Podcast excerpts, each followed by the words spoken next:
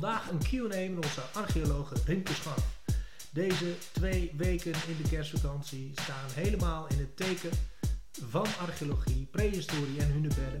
We hebben gevraagd of jullie vragen wilden insturen. Dat is gebeurd, er zijn hele leuke vragen bij.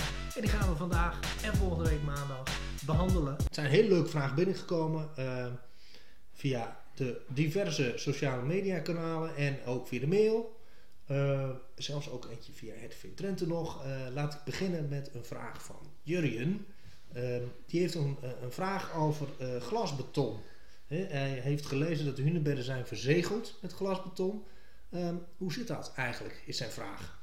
Ja, nou ja, dat, klopt. Ze zijn, een deel van de hunebedden die hebben inderdaad een, een laag glasbeton in, de, in de bodem. Dat kan je nu niet zien, er zit ook weer gewoon een laagje aarde overheen. Uh, maar dat zijn ze niet allemaal. Dat is een, uh, uh, wel een tijd geleden gebeurd. Maar sommige hunebedden zijn namelijk wel opgegraven in het verleden en sommige hunebedden zijn niet opgegraven. het laatste hunebed D26 is in de jaren 60 opgegraven. Ja. En, en daarna hebben we eigenlijk algemeen in Nederland afgesproken van hunebedden zijn monumenten. Dat, die, willen we niet, die gaan we niet meer opgraven, die willen we beschermen. En uh, om te zorgen dat ze niet meer verder verstoord raken of dat, uh, om maar zo te zeggen, door mensen opgegraven wordt uh, zonder wetenschappelijke methoden, mm -hmm. hebben, zijn ze eigenlijk op die manier beschermd dat alles wat er nog ligt, ja, eigenlijk intact blijft. Ja, want dat is eigenlijk ook dan stiekem toch ook de tweede vraag van Jurjen. dat is een soort dubbele vraag namelijk. Hij, hij vraagt, is het hunebed bij Borgen niet wetenschappelijk opgegraven?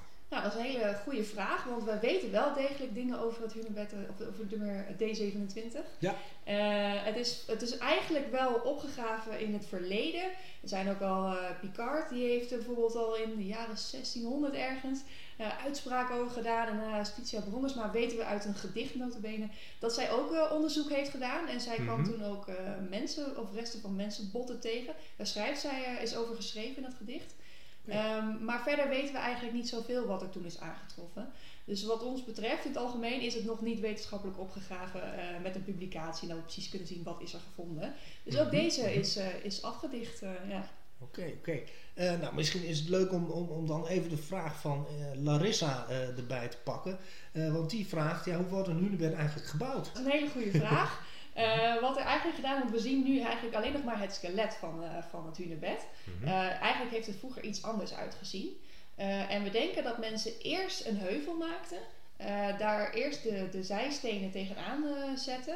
-hmm. En daarna over die heuvel die grote, de zware dekstenen daar overheen, daarop sleepten. dan werd de grond weggegraven, waardoor die, ja, die stenen eigenlijk precies zo op elkaar tot stand kwamen.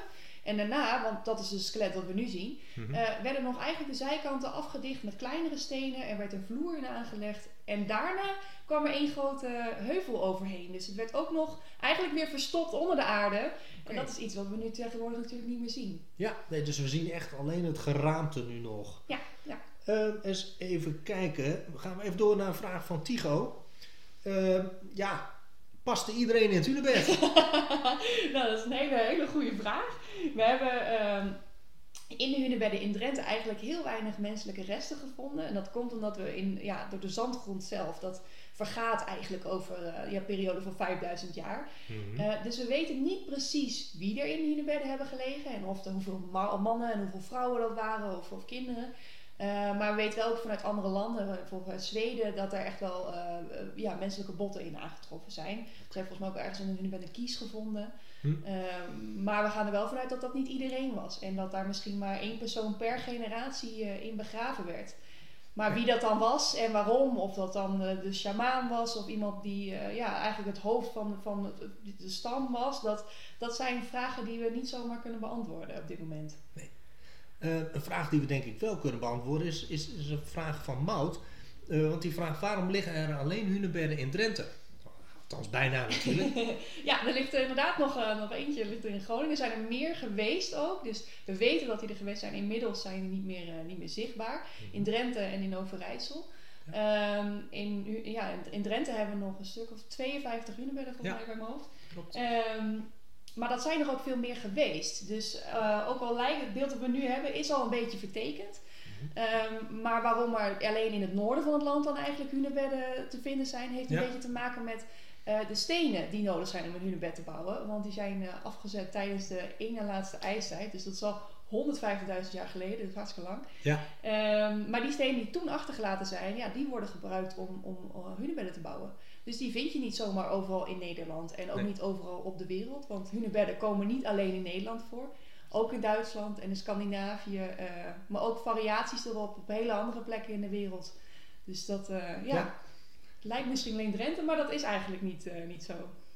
Nee, nou helemaal goed. Ja, via Edwin Drenthe werd, werd dus de vraag gesteld: hoe kun je zien of ergens een verdwenen hunebed ligt? Ja, Ehm, wat, wat kun jij daarop zeggen? Eh, nou ja, dat is, daar hadden we dus net even kort over. Er Zijn Ja. dus, eh, we weten een aantal verdwenen hunebedden die er echt zijn geweest. precies. Eh, nou, dat komt omdat dat vroeger al ja, onderzocht is, dat, ze, dat dat dus op publicatie, heet dat dan, op schrift gezet is. Mhm. Ehm, en dat kan je bijvoorbeeld zien omdat er nog restanten van de dekheuvel te vinden zijn. Ja. Dat is een manier. Ehm, ja, soms weten we ook dat er. Eh, wat was het ook weer de vraag verder? Eh, hoe we kunnen zien dat een ja, verdwenen hunebed. eh, we- even zien, ja, hoe je zou kunnen zien of die ergens ligt. Oh ja, ja en verder wat er nog meer kan, want de archeologie is natuurlijk dat je graaft in de grond in, in- eigenlijk, even een korte Mhm. bocht. Maar je kan natuurlijk ook naar historische bronnen kijken. Dus dat vroeger al beschreven werd van dat er nog een hunebed was, die misschien inmiddels verdwenen is. Want ja, hunebedden zijn ook nogal veel gesloopt voor de, het materiaal zelf. Want het werd Ja. namelijk weer gebruikt om, om eh, dijken onder andere te verstevigen. Mhm. Eh, dus soms kunnen we ook nog, ja, dan is dat best wel recent dat die er eh, vernietigd is eigenlijk. Ja. Ja, misschien is het wel een leuk aansluitende vraag van Emma. Die vraagt waarom worden hunebedden niet meer opgegraven? Ja, nou ja, dat is ook een interessante vraag. Want ja, we hebben natuurlijk nog genoeg dat we zouden willen weten over hunebedden. En de enige manier hoe je daarachter komt is onderzoek te doen. Ehm, maar we hebben met z'n allen dus eh, ja, in Nederland afgesproken dat eh, hunebedden zijn archeologische monumenten. En die vinden we belangrijk en die willen we beschermen. Want nou ja, dat, dat is ook in eigenlijk gekomen omdat ze dus... Ja, de stenen werden gebruikt om, om dijken te verstevigen en, en wegen, wegen aan te leggen. En ja, langzaam verdwenen, er to- verdwenen er toch wel een stuk of twintig hunebedden her en der.